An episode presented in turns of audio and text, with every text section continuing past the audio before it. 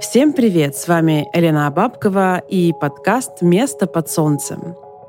Современная Америка — это рубрика подкастов, в которой я продолжаю говорить о том, что происходит в США здесь и сейчас. Похоже, что она уже стала постоянной в моем подкасте, потому что событий в моменте происходит много, и хочется говорить о них сразу, не откладывая куда-нибудь э, на потом. Сегодня я хочу рассказать о трех э, все еще очень актуальных фильмах, вышедших в прошлом году. Я вообще считаю важным делать такие культурные заметки, чтобы поднимать э, уровень интереса к темам, которые освещаются и поднимаются в этих э, конкретных картинах, и предлагать новые темы для обсуждения с вами, моими слушателями. Хорошее кино часто проходит мимо, потому что оно не такое популярное, не такое известное, как, например, какие-то блокбастеры и раскрученные марвеловские проекты. Хорошее кино часто остается неувиденным или недопонятым, или совсем непонятым. В то время как это качественно снятые, продуманные, хорошо срежиссированные фильмы, которые являются важными показателями изменений в нашей жизни. Мне захотелось подытожить э, прошлый год именно с точки зрения культурного влияния на умы людей, на проблемы, которые стали актуальными вдруг для нас, для поколения ныне живущего. И поэтому я хочу рассказать о больших картинах, которые не остались незамеченные никем, наверное.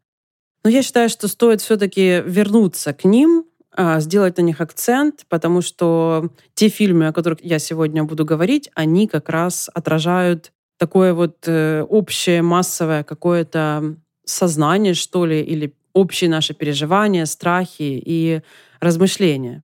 В общем, сегодня речь пойдет о, наверное, все-таки всем известном фильме «Оппенхаймер» или «Оппенгеймер». Наверное, я буду говорить по-английски как-то так, вот более понятно мне «Оппенхаймер».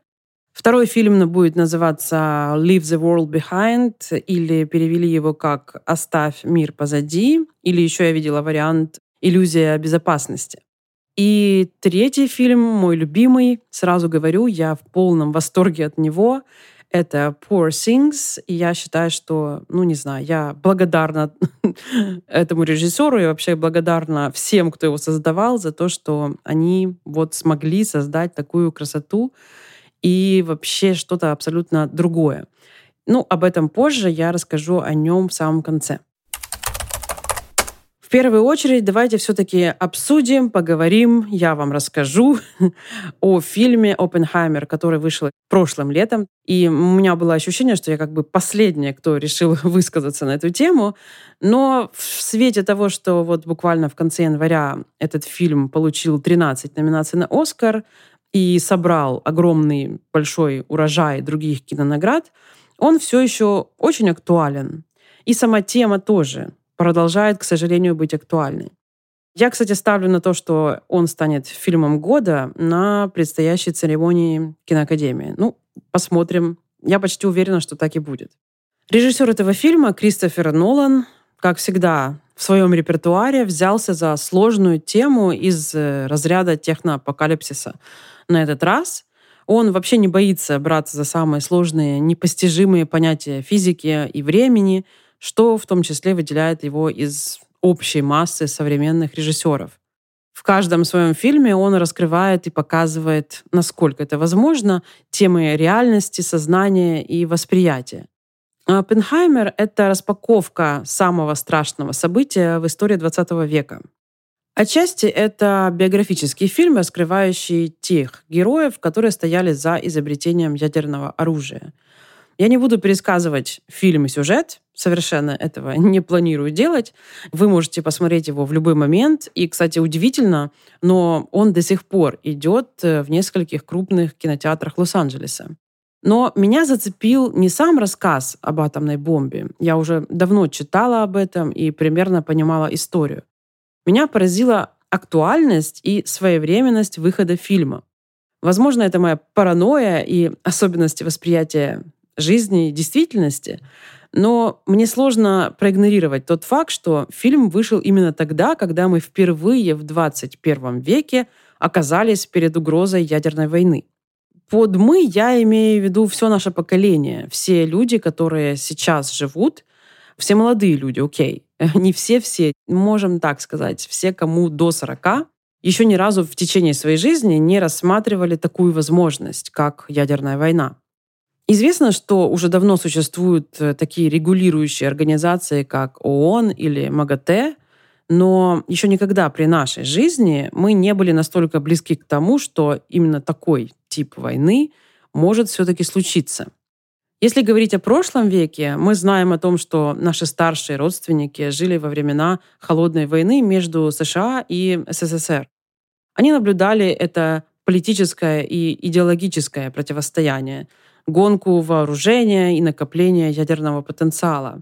Наши мамы, папы и дедушки с бабушками жили в постоянном нагнетании страха. При этом неважно, с какой бы стороны они ни находились, э, на Западе или в Советском Союзе, угроза применения атомного оружия держала в напряжении весь мир более 40 лет, с 1946 до конца 80-х. Мы же с вами, дети 90-х и те, кто родился уже после 2000 года, совершенно были, что называется, непуганными в этом плане.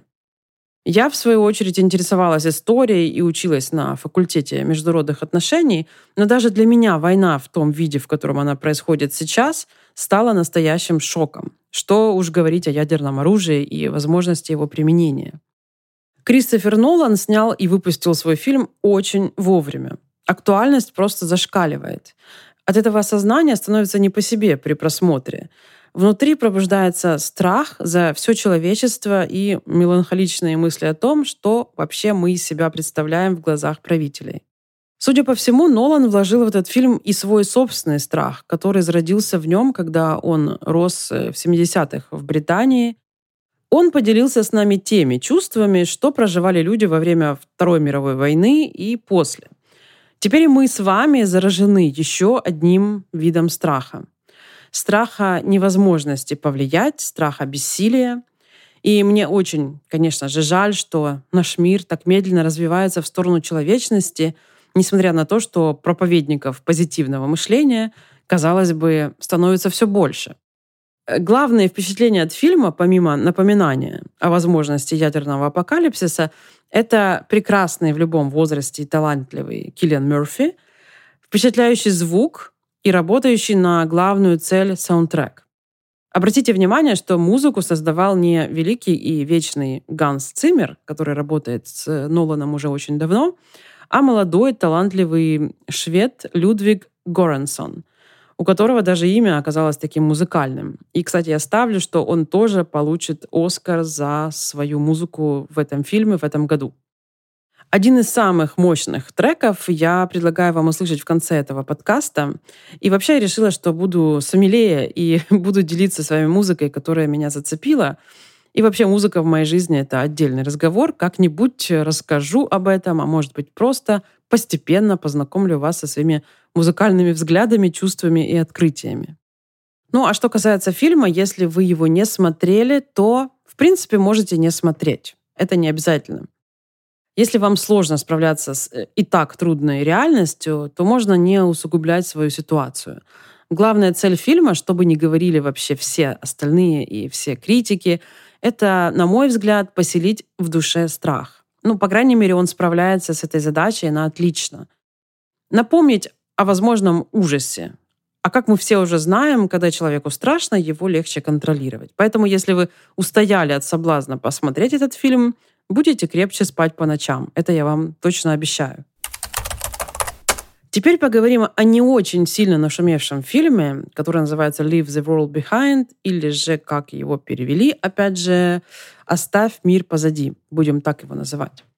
При обсуждении этого фильма мне вообще будет сложно обойтись без спойлеров, но даже зная, о чем этот фильм, интерес к нему не должен угаснуть. Тема, поднятая в нем, слишком, опять же, актуальна для нашего мира сегодня. И я даже рекомендую посмотреть этот фильм в обязательном порядке. В нем много чему можно научиться. Здесь поднимаются целые пласты важных вопросов и проиллюстрированы реакции разных людей на необъяснимые обстоятельства мы видим, что герои фильма становятся свидетелями начала военного апокалипсиса. Опять же, При этом они находятся в полном отсутствии понимания, что происходит. Мы видим обычные будни двух семей, белых и черных американцев. При этом афроамериканская семья представлена в более высоком социальном статусе, чем белая. Эта маленькая деталь очень интересна и станет понятна чуть позже, почему я на ней акцентирую внимание. Две эти семьи противопоставляются и сталкиваются авторами. Затем мы наблюдаем, как герои переживают серию абсолютно странных, пугающих и непонятных событий. Всплывают предположения и попытки объяснить происходящее. Но чем дальше, тем становится понятнее, что США находятся в ситуации атаки. То есть кто-то нападает на Америку. Непонятно с какой стороны, неясно кто конкретно. Известно только одно. Происходит крах привычной, беспечной жизни американцев – они беспомощны, как беспомощен любой народ, оказавшийся без предупреждения в середине военных действий. При этом весь фокус создателей фильма направлен именно на эмоции и реакции людей, а не на то, что их заставляет их испытывать. Этот угол зрения важен и очень интересен, на мой взгляд. Он дает возможность зрителю действительно почувствовать тот шок, который испытывают люди в таком положении фильм держит в таком напряжении, что после просмотра фильма мне пришлось сделать растяжку. То есть, так сильно я сидела и напрягалась. То есть ты неосознанно включаешься в происходящее, экстраполируя это на себя, и бесконечно возникает вопрос, а что бы я и мои близкие делали в таком положении? Кстати, удивительно, но ответ на этот вопрос у нас уже есть. Мы прошли это на собственном опыте, начиная с 24 февраля. Но все же, Цепляет в этом фильме то, что атака происходит именно на США, и что происходит она в такой жесткой форме, какой не было у нас. Я имею в виду, что у нас не отрезали коммуникации и связи с внешним миром, так как это, мне кажется, был бы абсолютно дикий сценарий для современного человека, который весь увешан гаджетами и живет в интернете. Мне было очень, очень любопытно узнать то, что спродюсировала такой пугающий фильм продакшн-компания Барака и Мишель Обамы. И название у этой компании очень интересное — Higher Ground Production, что в переводе означает «положение», в котором у вас есть преимущество перед другими. В особенности подразумевается этическое превосходство. В некоторых статьях об этом фильме указывается, что Барак Обама лично консультировал и контролировал сценарий этого фильма, правильно расставляя акценты и сообщения, которые он хотел передать. Первое, что мне бросилось в глаза, это то, что мы очень четко видим расизм. Сначала черный, а потом и белый. Казалось бы, это уже давно не принято выпячивать в современном американском кино, но на самом деле я скорее соглашусь с авторами, чем буду спорить о необходимости показывать это.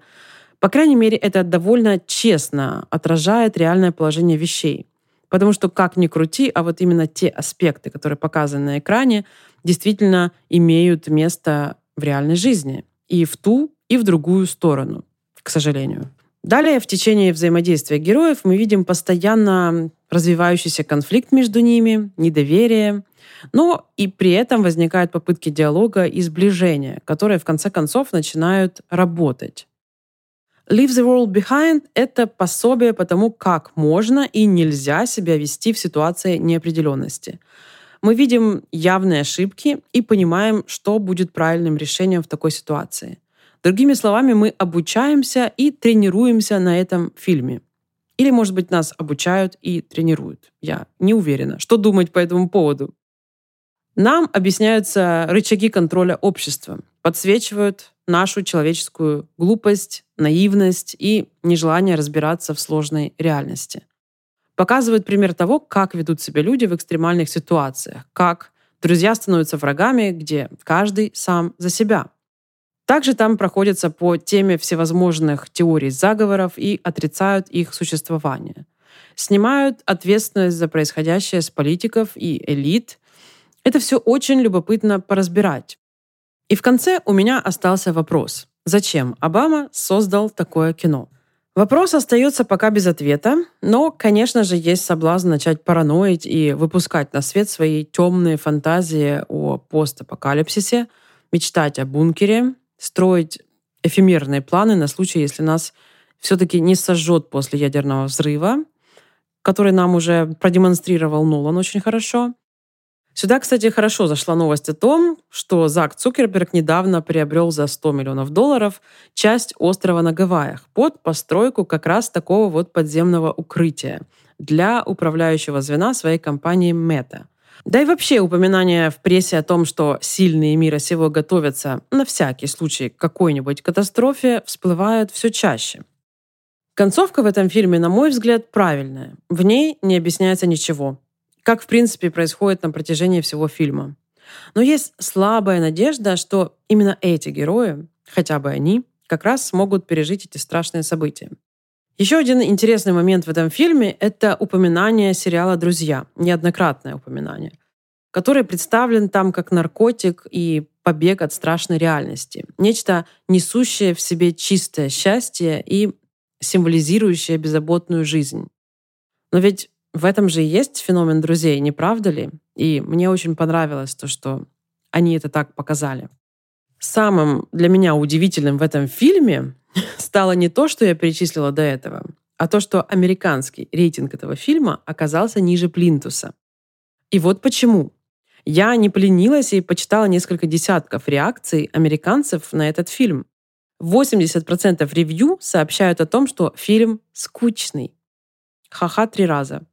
Я прямо глазам своим не поверила.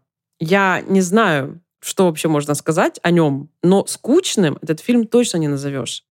Но давайте же я расшифрую, в чем тут скука для искушенного американского зрителя. У них тут есть э, небольшая проблема с этим. И заключается она в том, что они вообще не способны приложить сценарий этого фильма к своей реальности. Для них это просто фильм о конце света или что-то типа того, им просто недостаточно взрывов и спецэффектов. Мало чего вообще происходит такого, к чему привыкли заядлые любители Марвел или классических блокбастеров. Слишком мало крови и жертв. Всего одна сцена, какая-то фигня. А концовка — это же просто чушь, на их взгляд. Никакой определенности, никакого объяснения и, похоже, что никакого продолжения истории. Скучно. Я, честно говоря, поразилась этим реакциям, но при этом мне стало понятно, что американцы живут совершенно с другим майнсетом. Ну, мне в очередной раз стало это понятно.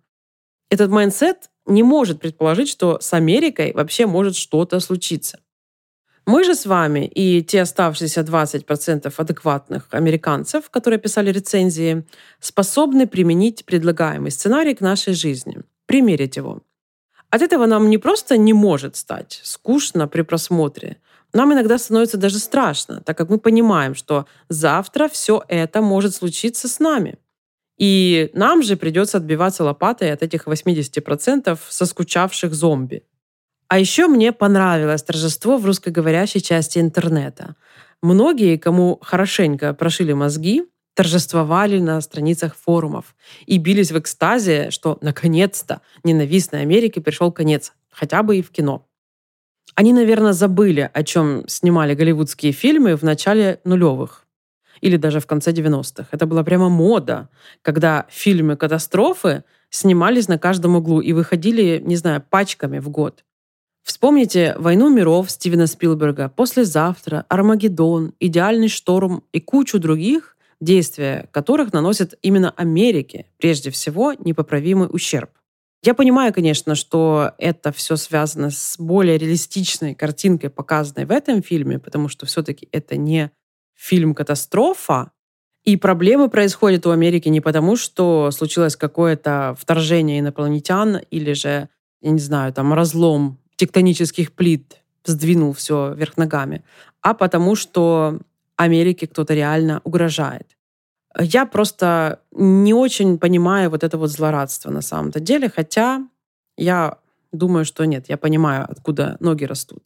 Но вот представьте себе, что если бы Обама снял этот фильм о другой стране, причем о любой другой стране, вот то же самое бы происходило, э, ну вообще, где-то в какой-то рандомно выбранной точке на карте. Наверное, можно было бы даже нарваться на политический скандал. Я думаю, что все прекрасно понимали, создатели, что им это не нужно, и цели были совершенно другими. В общем случае с этим фильмом я все же рекомендую его посмотреть в образовательных целях, в отличие от предыдущего Оппенхаймера. Хотя и его можно с этой точки зрения посмотреть, чтобы ну, четче понимать картинку военной истории 20 века. Ну и напоследок я хочу поделиться с вами фильмом, который вернул мне веру в искусство. Не то чтобы я ее прям сильно совсем потеряла, но он, можно сказать, напомнил мне о красоте, о существовании истинного и откровенного творчества в нашем мире. Этот фильм заставил меня с еще большей силой полюбить кино и даже не так, не полюбить кино, а вспомнить о своей любви кино и испытать благодарность к тем, кто участвовал в его создании и вообще участвует в создании кинематографа. Ведь именно в нем, наверное, у меня наступило разочарование за последние много лет. Я не могу сказать, что хороших фильмов нет. Конечно же, их снимают и создают регулярно, но от того количества прошитых контекстов и пропаганды, которые заполонили последние 10 лет сюжеты кинематографа и вообще экранное время, у меня накопилась усталость от одинаковости идей, смыслов, избитости тем. Не могу сказать, что этот фильм напрочь лишен этого, но в нем все же больше совершенно другого, чистой любви к искусству. Я говорю о фильме Poor Things. В русском переводе он вышел под названием «Бедные несчастные». Этот фильм стал для меня знаковым, прямо вот так можно это назвать. Я не помню такого ошеломительного в позитивном ключе впечатления уже очень много лет. Есть несколько фильмов, которые сражают на повал и находятся у меня на особом месте, но этот навсегда останется, не знаю, каким-то супер-супер особенным для меня. Почему я пребываю в таком искреннем восторге? Потому что я испытала целую бурю, гамму чувств во время просмотра и дальнейшего обдумывания. И меня вообще не отпускают уже месяц эти ощущения. Я настаиваю, нет, я даже требую, чтобы вы посмотрели этот фильм. Правда. Вы не пожалеете. Я уверена просто в своих слушателях, и я понимаю, что этот фильм для вас. Ну ладно, теперь немножко больше подробностей, но у меня почти не будет никаких спойлеров, поэтому все в порядке, можно слушать спокойно. Режиссер Poor Things Йоргас Лантимас и до этого на самом деле был у меня на особом счету, так как он обладает некой такой острой уникальностью и непохожестью на других. До этого я смотрела два его фильма э, «Killing of the Sacred Deer» и «The Lobster». Первый — это «Убивая священного оленя», ну, а второй, соответственно, «Лобстер». Очень понятно. Где он совершенно в этих фильмах, э, он радикально брался за сложнейшие темы и создавал странные ситуации и очень необычных героев. У него я, кстати, заметила впервые молодого человека с очень нестандартной внешностью по имени Барри Кеган, который совсем недавно снова всех шокировал своей ролью в фильме «Saltburn». Об этом фильме вообще, похоже, нужно будет тоже как-нибудь рассказать, но, наверное, в следующий раз. Йоргас — представитель новой волны греческого кинематографа. И, на мой взгляд, это лучший молодой режиссер современности. Ну, он, по крайней мере, самый уникальный. Сложно сказать лучший, конечно же. И при этом я испытываю глубочайшее уважение к ныне живущим метрам в лице моих горячо любимых Дэвида Линча, Джима Джармуша и Даррена Аронофски. Но этот греческий молодой человек как машина просто выдает свои потрясающие фильмы в мир и собирает при этом урожаи наград на всех кинофестивалях и церемониях уже, наверное, лет 15. Но вернемся к фильму. Он снял его по роману шотландского писателя, но привнес туда свою вот эту вот гениальность и свой необычный угол зрения. Он внес туда свой авторский вкус в каждую деталь. Жанр этого фильма — научная фантастика. В какой-то степени даже банальная история на тему одной из вариаций Франкенштейна. Но самое классное, что в этом фильме ноль предсказуемости — Каждая минута, если не секунда, это постоянное удивление, шок, восторг, что-то неожиданное. В этом главная заслуга режиссера — сформировать историю так, чтобы зритель бесконечно чувствовал интерес и ждал развития сюжета, ждал следующий кадр, следующий поворот камеры. Но еще одна большая заслуга этого фильма — это работа главной актрисы фильма Эммы Стоун. Вместе у Йоргаса и Эммы у них действительно получилось создать абсолютно новый персонаж. Женщину, которая не похожа ни на одну женщину в мире. Потому как путь ее становления проходил вне общепринятых сценариев, которые невозможно повторить или увидеть в реальной жизни. И при этом Белла Бакстер, главная героиня фильма, несет в себе какой-то освежающий взгляд на роль женщины как таковой. Она обладает уникальными чертами, которые не свойственны женщинам нашего мира в силу условностей общества, воспитания, причем не имеет значения, в какой стране они родились и живут. Мы не способны на то, что воплощает в себе героиня Эммы Стоун. Но при этом мы проникаемся таким глубоким участием к ее жизни. И к середине фильма начинаем хорошо ее понимать и поддерживать все ее довольно-таки странные решения. Мы видим эволюцию человека, гениально сыгранную и переданную с максимальным натурализмом. Это важно. И, как известно, наблюдать за изменениями и трансформацией другого человека одно из самых удивительных и притягательных зрелищ. Более того, персонаж Беллы — это не только эволюция, но и революция в понимании, кто такая женщина вообще. И насколько она скована по всем фронтам требованиями к себе, от самой себя и от общества. Мы видим радикальный вызов нормам и того, что показывается на экране, и того, что происходит с героиней, но при этом мы не осуждаем, а сочувствуем ее решениям. Мы видим совершенно неприемлемые в социуме модели поведения и смотрим на них под другим углом, незамутненным условностями и предвзятостями. В фильме по-разному представлены отношения между полами. Секс показан совершенно по-другому, без стыда и какого-либо чувства вины, мы видим, что бы испытывала женщина, не будь она ограничена со всех сторон. Можно сказать, что это фильм с феминистическим уклоном, и да, так и есть, но это здоровый, честный, что ли, феминизм. Во всем этом есть что-то чистое, животное естественное, в чем мы сами не можем или не хотим себе признаваться в реальной жизни. Создавая заборы и барьеры вокруг секса, страдая от невозможности быть собой и следовать за своим инстинктом, к такому простому удовольствию, казалось бы, как физическая близость. Эмма Стоун в этом фильме поднялась на такой Олимп, как актриса, что мне сложно представить роль, которая сможет затмить эту. Ни в ее карьере, ни в карьере других ныне живущих актрис. Да, я не преувеличиваю. Я уверена, что она получит 10 марта второй Оскар за свою работу. Первый она получила за фильм «Ла Ла Ленд» и тоже заслуженно, но это будет что-то совсем другое. То есть не будет, а есть. Уже сейчас мы видим эту работу. И я считаю, что это будет один из самых заслуженных Оскаров, когда-либо выданных. Я искренне переживаю за нее. Я, по-моему, последний раз так волновалась о Ди Каприо, когда ему не хотели давать Оскар, но тогда все-таки это было что-то типа флешмоба. Дайте уже Ди Каприо его Оскар заслуженный. А в этот раз совсем, конечно, другое. И я вообще, честно говоря, переживаю за нее как, ну, наверное, как за человека, так как я понимаю, что когда ты достигаешь такого пика в своем творчестве и жизни, то после этого неминуемо будет гонка за новыми вершинами и, возможно, пустота. Но мы не знаем, какой человек Эмма Стоун, что она из себя представляет как личность. Но я лично надеюсь, что она справится с этой задачей в жизни так же блестяще, как и с ролью Беллы Бакстер. Также меня обнадеживает, что впереди нас ждет еще минимум один совместный фильм с Йоргасом Лантимосом, который выйдет уже в этом году и в котором снова главную роль сыграет Эмма.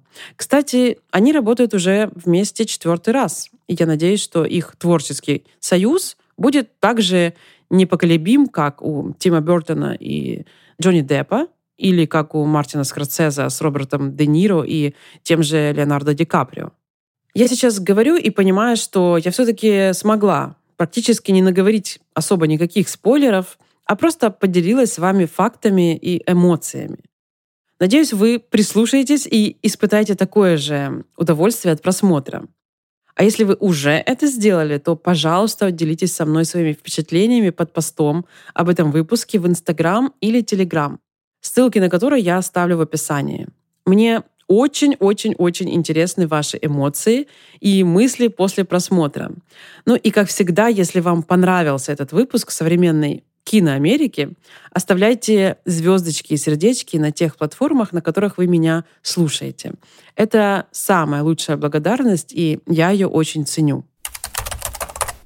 Вы знаете, мне очень понравилось рассказывать о кино. И мне кажется, что такие вот киновыпуски я буду продолжать и дальше делать, чтобы делиться с вами фильмами, которые нужно, на мой взгляд, обязательно пережить, пока мы все еще способны это делать. Кстати, Poor Things — это фильм, который подействовал на меня еще и в практическом смысле. После напоминания о красоте и могуществе кинематографа во мне вновь открылась творческая чакра. И я пуще прежнего возжелала снимать кино. Я, по-моему, об этом еще не говорила в подкасте, но во мне уже лет 20, не побоюсь этой цифры, взреет режиссер. Неизвестно, смогу ли я раздуть в себе это пламя на полную мощность, но очень на это надеюсь. Но, по крайней мере, огонь у меня внутри загорелся с новой силой. Посмотрим, куда это приведет. А вам спасибо, что дослушали, и до встречи в следующих выпусках. Всем пока!